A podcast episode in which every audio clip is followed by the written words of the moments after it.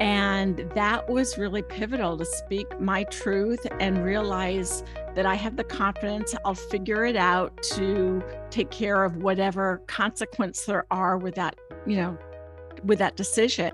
Welcome to season four of Confident with me, Sherry West, and my fearless daughter, Olivia. This season, we'll be talking with some fierce female leaders about things we really care about including the gender gap and social justice. We hope that these conversations spark your passion and sense of agency to affect positive change. Are you ready? Episode 13 Things We Care About Closing the STEM Gender Gap. Welcome, welcome, everyone. Okay, Liv, let's go. This is our last podcast episode for 2022. Woohoo! It's been a, it's been an amazing year. The time has flown by and i just i love reflecting and looking at you continuing to to grow as a into your confident inclusive self um, but we're running so fast it's important to pause and take a step back and really look at how far you've come so yeah.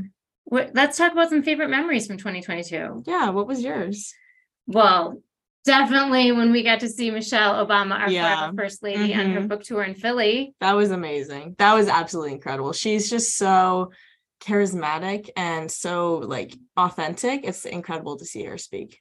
And I think she gives us all the hope mm-hmm. that that we need. Even right though now. she's not running, she said she's not running. She made that very clear. Even though the crowd was chanting and cheering, yeah. wanting her to run, but she no. still does give us hope. No, but she gives she gives us the hope, and she lifts us up, and and she propels us forward. And and I would say the culmination of the great the favorite memory was seeing michelle on the book mm. tour and then just a few weeks later being in the same room as president obama at the sandy hook promise gala which was a you very double obamas. double obamas i am complete. I can rest now and i'm ready to to turn the corner and start a new year. Um, but that was a somber event but again talk about hope. President obama mm-hmm. always has the right words and um, so yeah that was definitely just such a uplifting fulfilling me- memory for me. Yeah that's incredible. Anything else from you you've successfully th- through your second half way through your second yeah i know it's crazy. No i mean i just think in general i've been able to find such a community at penn and it's just every day that i'm there and that i'm with the people that i love and doing the things that i love like i'm grateful for that so and speaking of community, we have so many phenomenal women in the Live Girl community, yeah. and we're going to be interviewing one today. So let's get into that interview. Helen Panucci is an MIT trained engineer with over 25 years on the front lines at top tech companies, including Apple, Sun Microsystems, IBM, and Microsoft. She hosts the Love Your Team podcast and is now the best selling author of the Love Your Team book released last month. Welcome to Confident, Helen. Thank you so much. It is so great to be here. And congratulations yeah. on publishing your book. Yeah. Thank you as well on that. Yeah, it's a writing a book is a heavy lift for sure. And what a big accomplishment. Yeah, it is. It feels really great to have it out there in the world. And in particular, I've been really um, thrilled with the reception I've gotten. Awesome. And I, we're going to get into a little bit about your book in a minute, but sure. We have a standard question we love to ask our guests, um, which is thought provoking in the age of digital natives. Um, tell us something that Google doesn't know about you. Yes, that's a great question. Well, I've helped a number of women get into high tech. So, people who didn't have a traditional tech resume or maybe even weren't a college graduate uh, getting into the you know high tech companies that i've worked for and uh, so i'm proud of that that's amazing that's awesome. it's inspiring because we need to do more mm-hmm. to close the STEM gender gap. So yeah. to know that mm-hmm. there's high powered women like you out there pulling up the chair for for yeah. the next generation is incredible. It's important to open that door, but then also keep that door open for further women to follow you. So I think that's awesome. Yeah. Yeah, and and it's also really critical I think to focus on how skills are transferable so mm-hmm. people who have done things that may not be in tech but super transferable skills and you know, just a lot of skills in tech can be learned. Uh, so, yeah, I feel good about it. That's awesome. So, um, to get to know you a little bit more, what was your most career defining moment? Yeah, that's a good one too. So I started out my career as an engineer and I was offered a job. I wanted to transition into a customer focused role to help customers use technology. Uh, so I got a job offer uh, in Los Angeles, uh, working for IBM. I was with IBM in Silicon Valley in the engineering role, and I accepted a job uh, to move to Los Angeles and, and uh, start a marketing role and I went down to Los Angeles and I was looking for places to live. And I came back and I was really stressed and unhappy. And a friend of mine said, Well, you know, you don't have to move to Los Angeles. Because that was the thing that I was like, I realized I didn't want to move. And yet I had accepted the job on those terms. And so I called my boss and I said, you know what? I um I'm not gonna, I can't move to Los Angeles. It's not gonna work for me and I didn't know if that meant I got fired. Um, and I was out on the street. I was, um, it was my, you know, like I was 23, 24 years old at the time. And that was really pivotal to speak my truth and realize that I have the confidence I'll figure it out to take care of whatever consequence there are with that, you know, with that decision. And it turned out that my boss uh, said, okay, well, let's figure out how you can work remotely and, you know, come down to Los Angeles um, at least once a month and continue to do the job that we offered you. So that I am so grateful for that manager to have that kind of open mind and flexibility. And this was a lot of years ago, but that was me speaking up for myself and speaking my truth I think was pivotal for me early in my career. I, I love the story too because it's like a foundational experience that you that you realize that if you advocate for yourself and you ask for something, the worst that can mm-hmm. happen is no. But guess what? In your case, they said, sure, no mm-hmm. problem. And so that is really a eye-opening, confidence boosting experience where you realize, hey, I, I need to speak up more to craft and curate a career that works for me, right? It should be both ways. It works for the employer, but it also works for for you as an individual. So I love that story. And by the way, like I mean, you were working remotely decades before yeah. the pandemic and we're going to be talking about in a minute about how now you've really developed some expertise that you're able to pay it forward with everyone who's trying to navigate and adjust to either a hybrid or a remote work environment um, coming out of the pandemic. So that's that's that's pretty cool. Yeah, that's very cool. yeah, absolutely. And it was also an ethical question for me because I had accepted the job. And so I reneged and that was also kind of a i struggled with that and eh, but honestly i it was the best choice not to move to los angeles and i was fortunate with the outcome. Yeah i love that. So ladies always speak up. Yeah seriously know your value. And let's just talk more about kind of your career in tech. As an mit trained woman in tech What's your advice to younger women who may be considering a career in STEM? And you started out this interview by saying that a lot of tech skills can be can be taught where and I, I want you to tell us what you mean by that because I think tech is so intimidating for a lot of women. So t- tell us more about what your advice is for younger women and, and possibly pursuing careers in STEM. Yeah, so get curious about technology, math, the sciences, because I think the more you understand and have that foundation, the easier it is to get into a technology field. The other truth of that the other reality is that every company on the planet has to be a tech company in order to survive.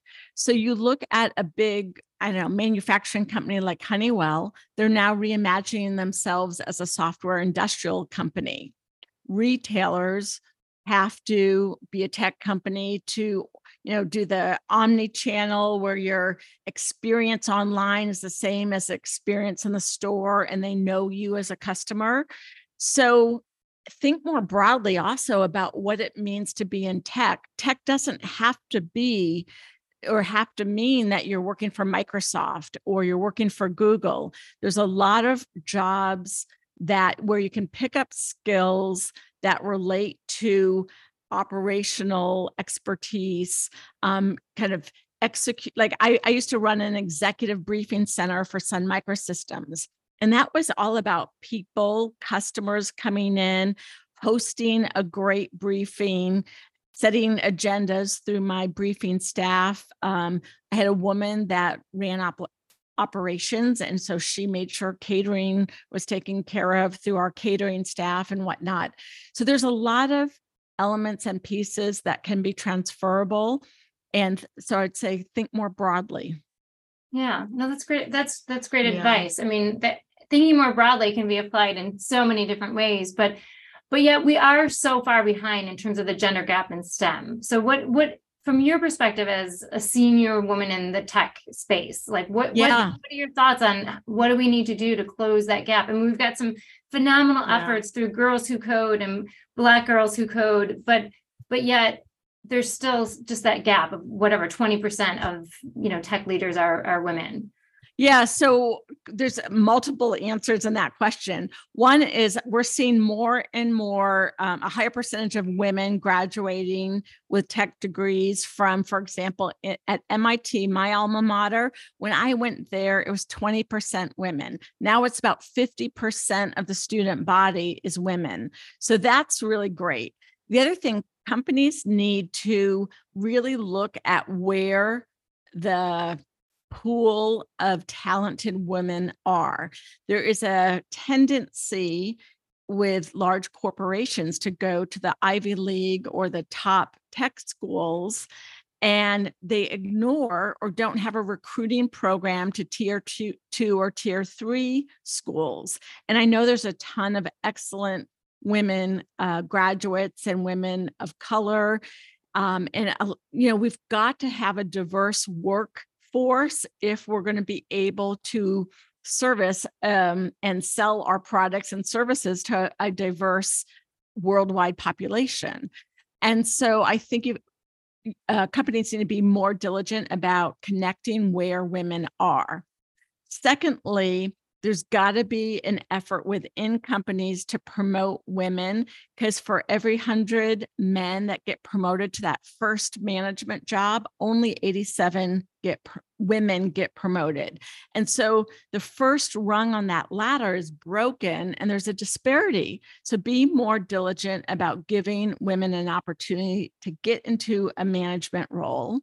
And then, thirdly, tech companies, and I would say companies in general, need to um, make their job descriptions more just like focus on the vital few things that you think you really need to communicate because women tend to if they don't hit every criteria they tend not to apply and so we've at microsoft we have lightened up our requirements for a job role to make just the vital few so we're not we're not screening out candidates but screening them in so people Mhm. feel free to apply Hmm. Such a great perception. Yeah, Couldn't agree yeah. more. And the, the mentorship and the sponsorship Mhm. are so critical for young female professionals. Um, so I, I couldn't agree with you more. Yeah, Yep. that was yeah, that was a very extensive and awesome list of um things that we can all do to help with that. So congrats on the success of your book, as we mentioned, um, and also um, on your podcast, Love Your Team. Could you tell us about like an aha moment that you've had in your research on retaining top talent and building these high performing teams? Yes, I was stunned to learn that 70% of millennials have a side hustle. Mm, They Yeah. have, they're building a separate company on the side or they're Uber drivers. I was stunned. That is a huge percentage. And I think it speaks to um, agent, younger people really are wanting and focusing on agency and career self reliance, being the CEO of their own life, and knowing that, you know, the work is not a straight line and how one um, decides to spend their time work wise can be very fluid. And so they're creating new opportunities for themselves and building new skills. And that was just a stunning statistic for me.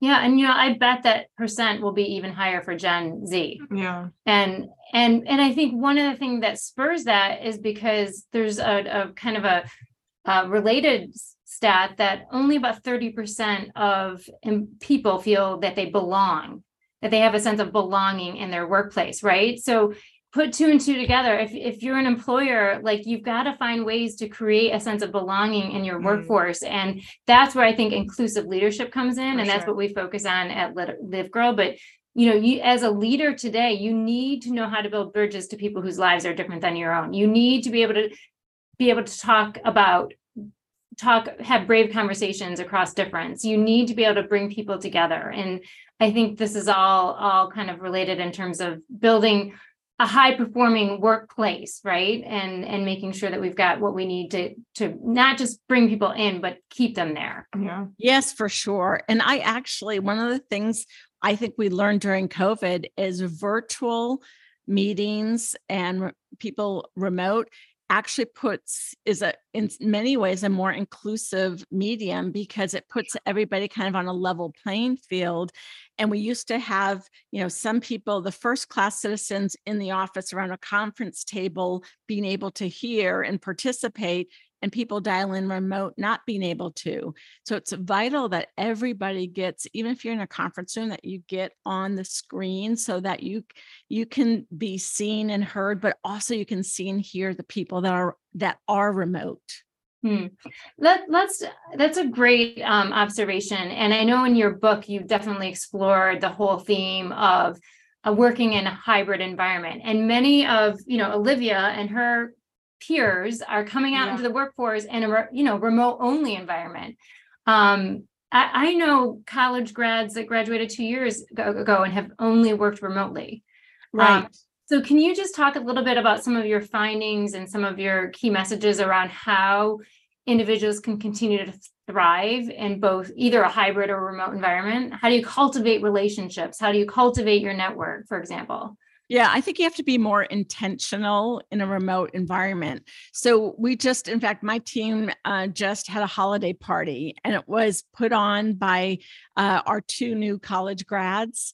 And they, you know, they, it was fun. There were ad libs. There were, what's your favorite ho- way you like to celebrate the holidays? So doing some fun things, but also finding those moments to get together in the office where you have colleagues co-located in you know the same city you've got to be intentional about coordinating that ahead of time unless you have some sort of mandatory thing where everyone comes into the office on a wednesday as an example.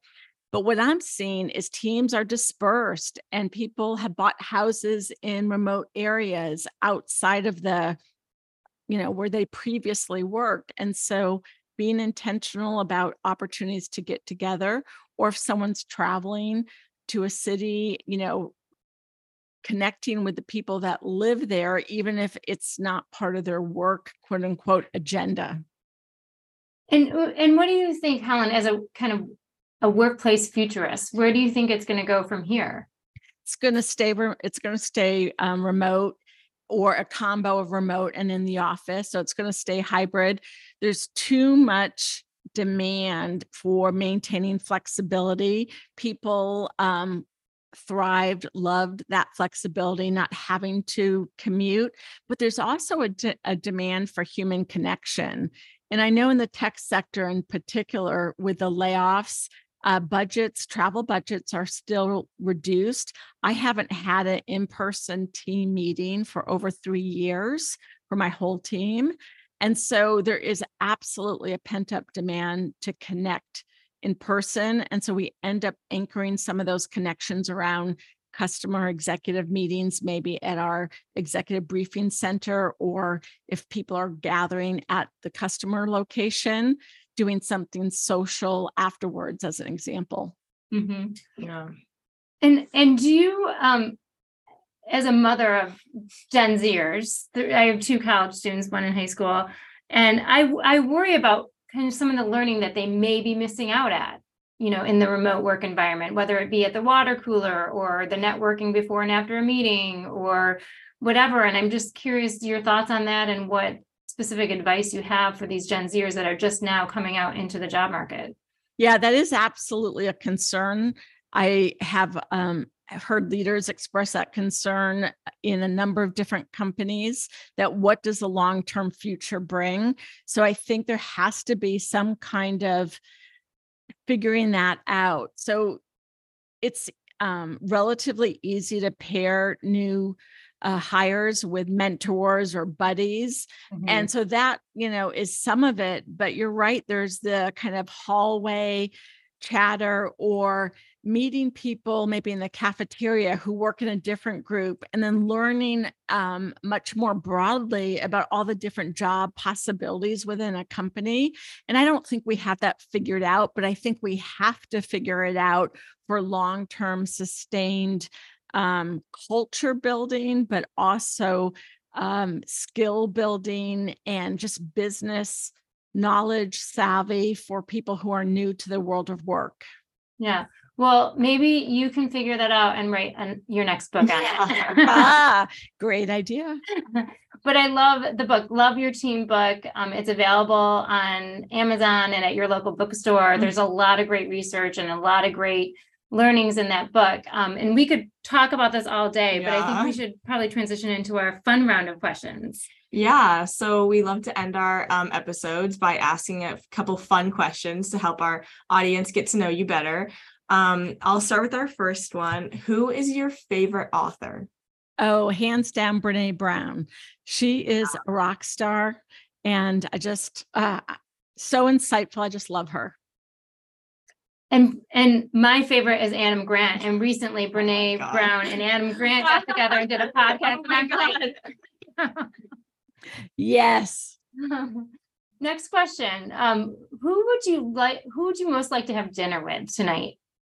If you could be any, you know, living or historical or anyone. Oh, the limit. You know, I I'm going to say Sheryl Sandberg, and the reason for that is Lean In was impactful to me and my daughter. Um, my daughter read it before she entered the world of work. There's so much to do to create equality in the workforce, and she has positional power. She has the ear of many people and we need somebody who's super strong who has that kind of conviction because there's a lot a lot to do to create gender equality and opportunity in the workforce the work is not over by any means and i would just love to talk to her and figure out how we can reinvigorate a bigger movement around that because um, the work is not done yeah, no, sure. she's provided so much thought leadership on gender equality. And I think the concept of having, you know, whether it's a lean in circle or just a, a, a networking circle, but it's such such an important um, thing to incorporate into your life because you never know when someone in that network is going to be able to pay it forward and connect you to your next opportunity. So um, she's she's incredible. And our last question is, what are you obsessed with right now? I am obsessed with getting better at the game of Othello. Oh, my son, that game. Yeah. My son beat me at Thanksgiving, and my objective over the Christmas holidays is to beat him. okay. The West family loves board games. We love our games. Yeah. yeah. And Othello is and always very competitive. Yeah, we so are very we, we get that. Yeah. If you ha- if you don't know Catan, that's another great family mm. game. No, I don't. It's a great holiday game. Yeah. I don't know what else is our favorites. We like a lot of card games like euchre. Yes. Yeah. And up and down the river. Yeah. And puzzles. And I like puzzles. You give up way too I do give up. well, Helen, it's so amazing. And it's so, such an honor to talk to a, a senior woman in tech. And you've got such great ideas on how we can close that STEM gender gap and get more women there. And I hope that our listeners gain some confidence from what you have to say because tech is not a space where you should be intimidated. Mm-hmm. And like you said, you can learn the skills. Um, and I think providing visibility to senior role models like yourself is a, yeah. is part of it too. So I'm thrilled to talk to you today. Thank you so much for having me. It's been a blast. And this is our last podcast episode for 2022. What an honor. Ah, sweet. I am honored. Thank you. Thanks so much, Thank Helen. You so much. All right. Take care.